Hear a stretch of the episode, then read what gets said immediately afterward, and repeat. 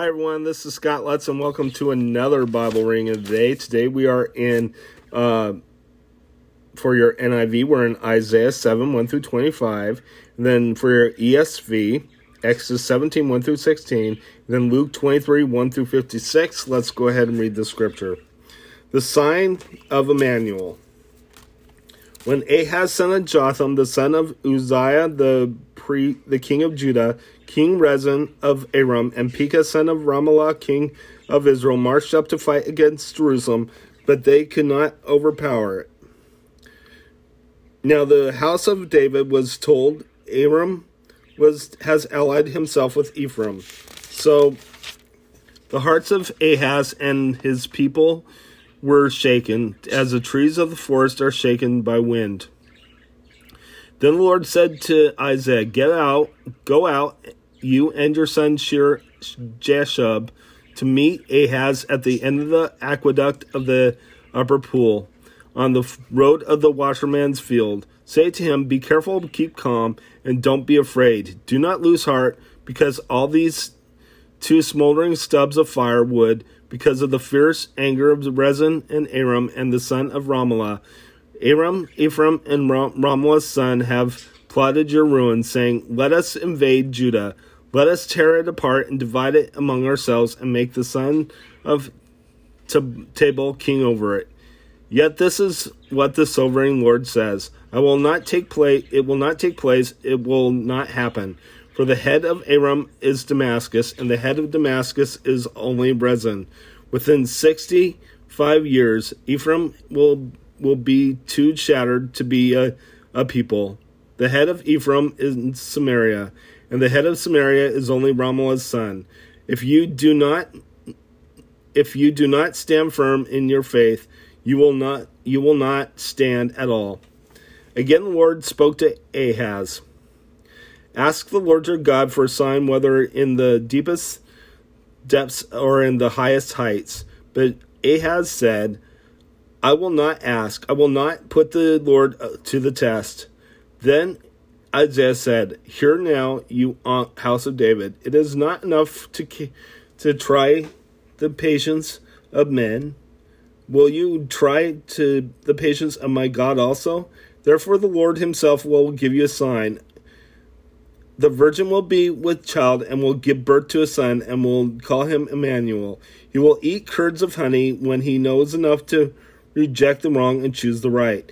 But before this boy knows enough to reject the wrong and choose the right, the land of two kings you dread will be laid waste. The Lord will bring on you and your people and on the house of your father a time unlike any since Ephraim broke away from Judah. He will bring the king of Assyria. In that day the Lord will be will whistle for flies from the distant streams of Egypt and for bees from the land of Assyria. They will come all come and settle in the steep ravines and the crevices in the in the rocks, on all the thorn bushes and on all the water holes. In that day the Lord will use a razor hired from from beyond the river, the king of Assyria, to shave your head and the hair of your legs, and to, and to take off your beards also. In that day, a man will keep alive a young cow and two goats, and because of the abundance of the milk they give, he will have curds to eat. All who remain in the land will eat curds and honey. In that day, in every place where there were a thousand vines worth a thousand silver shekels, there will there will be only briars and thorns. Men will go there, will bow and with bow and arrow, for the land will be covered with briars and thorns. As for all the hills once cultivated by the hoe, you will now you will not no longer go there, for fear of the briars and thorns. They will become places where cattle are turned turned loose, and where sheep run. So let's go ahead and head to your ESV reading.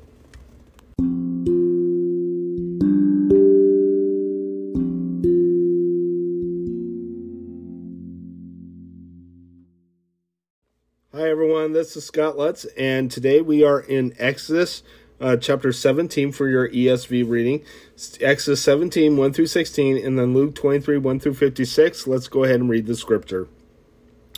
Water from the rock. All the congregation of the people of Israel moved on from the wilderness of sin by stages, according to the commandment of the Lord, and camped at Rephidim. But there was no water for the people to drink. Therefore the people quarreled with Moses and said, Give us water to drink. And Moses said to them, Why do you quarrel with me? Why do you test the Lord? But the people thirst, thirsted there for water, and the people grumbled against Moses and said, Why did you bring us out of Egypt to kill us and our children and our livestock with thirst? So Moses cried to the Lord, What shall I do with these people? They are already almost ready to stone me. And the Lord said to, to Moses, Pass on before the people, taking with you some of the elders of Israel, and take it in your hand the staff with which you struck the Nile, and go and go. Behold, I will stand before you there on the rock of Horeb, and you shall strike the rock, and water shall come out of it, and the people will drink. And Moses did so in the sight of all of the elders of Israel, and he called the name of the the place Massah and Meribah, because of the quarreling of the people of Israel, and because they tested the Lord by saying, Is the Lord among us or not? Israel def- defeats Amalek. Then Amalek came and fought with Israel at Rephidim. So Moses said to Joshua, Choose for us men and go out and fight with Amalek. There, tomorrow I will stand on the top of the hill with the staff of my hand of God in my hand. So Joshua did as Moses told him and fought with Amalek while Moses, Aaron, and Hur went up to the top of the hill. Whenever Moses held out his hand, Israel prevailed, and whenever he lowered his hand, Amalek prevailed. But Moses Moses' hand hands grew weary, so they took a stone and put it under him, and he sat on it. While Aaron and Hur held up his hands, one of on one side and the other on the left on the other side. So this so his hands were steady until the going down of the sun. And Joshua overwhelmed Amalek and his people with the sword. Then the Lord said to Moses, Write this as a memorial in the book and, and in a book and recite it to the ears of Joshua, that I may utter, utterly blot out the memory of Amalek from under heaven. And Moses built an altar and called the name of, of it, The Lord is my banner, saying, A hand upon the throne of the Lord. The Lord will be, have war with Amalek from, gener- from generation to generation. Let's go ahead and head to your New Testament reading. Hi, everyone. This is now your New Testament reading, uh, Luke 23, 1 through 56. Let's go ahead and read the scripture. Jesus before Pilate. Then the whole company of them arose and brought him before Pilate, and they began to accuse him, saying, We found this man misleading our nation and forbidding us to give tribute to Caesar, and saying that he himself is Christ a king. And Pilate asked him, Are you the king of the Jews? And he answered him, You have said so. Then Pilate said to the chief priests and the crowds, I find no guilt in this man. But they were urgent, saying, He stirs up the people, teaching throughout all Judea, from Galilee even to this place. Jesus before Pilate, Jesus before Herod. Then Pilate heard that when Pilate heard this, he asked whether the man was a Galilean.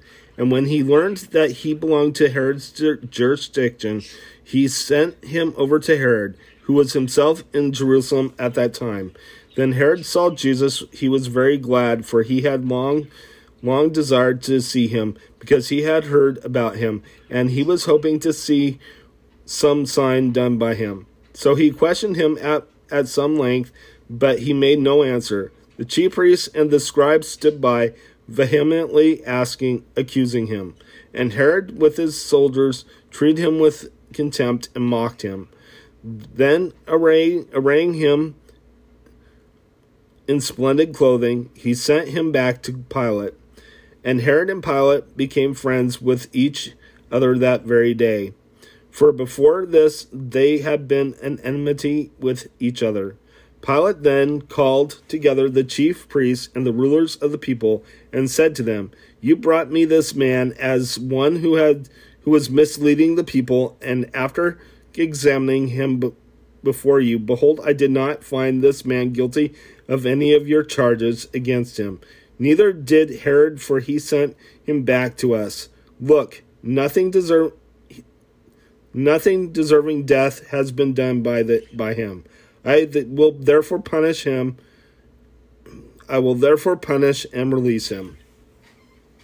Pilate delivers Jesus to be crucified, but they all cried out together, Away with this man, and release to us Barabbas, a man who had been thrown in prison for an insurrection started in the city and for murder. Pilate addressed them once more, desiring to release Jesus, but they kept shouting, Crucify, crucify him. A third time he said to them, Why? What evil has he done? I have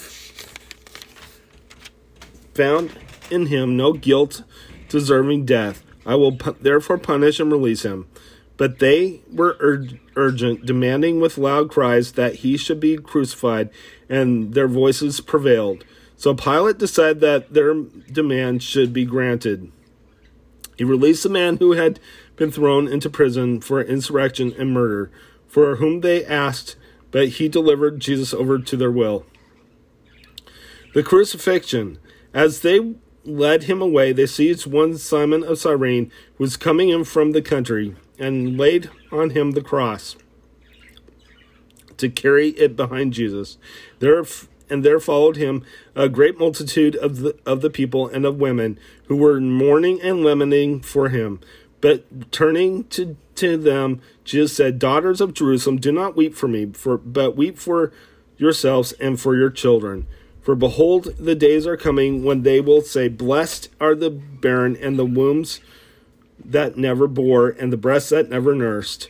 Then they will be will begin to say to the mountains, Fall on us, and to the hills, Cover us. For if they do the, do these things when the wood is green, what will happen when it is dry?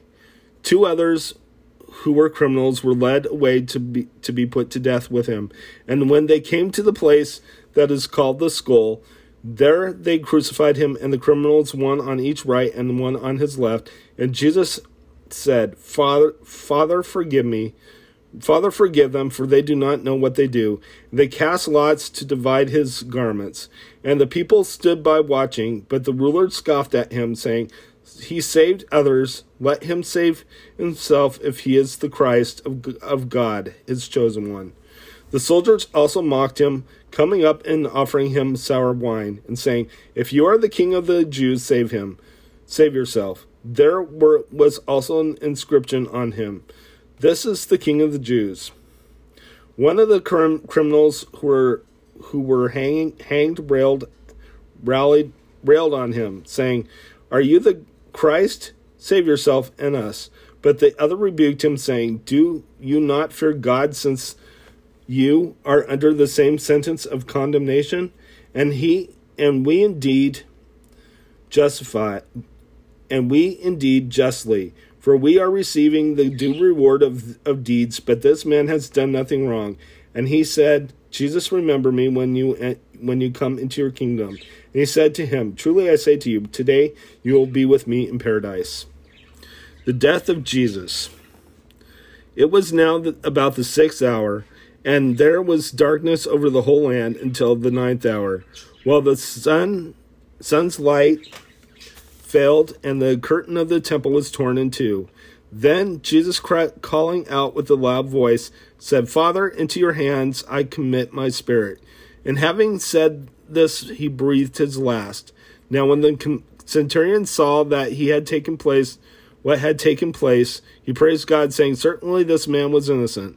And all the crowds that had assembled for this spectacle, but when they saw what had taken place returned home beating their breasts, and all his acquaintances and the women who had followed him from Galilee stood at a distance watching these things. Jesus is buried. Now there was a man named Joseph from the Jewish town of Arm- Arimathea. He was a member of the council, a good and righteous man who had not consented to their decision and action, and he looked for the kingdom uh, and was looking for the kingdom of God. This man went to Pilate and asked for the body of Jesus. Then he took, look, took it down, wrapped it in linen, shrouding, and laid him in a tomb cut in stone, where no one had ever yet been laid. It was the day of preparation, and the Sabbath was beginning. The woman, the women who had come with him from Galilee followed and saw the tomb and how his body was laid. Then they returned and prepared spices and ointments. On the Sabbath, they rested according to the commandment. Let's go ahead and close in prayer. Father in heaven, I just praise you. I thank you for everything. Thank you for coming into this world and dying for us and setting us free of sin.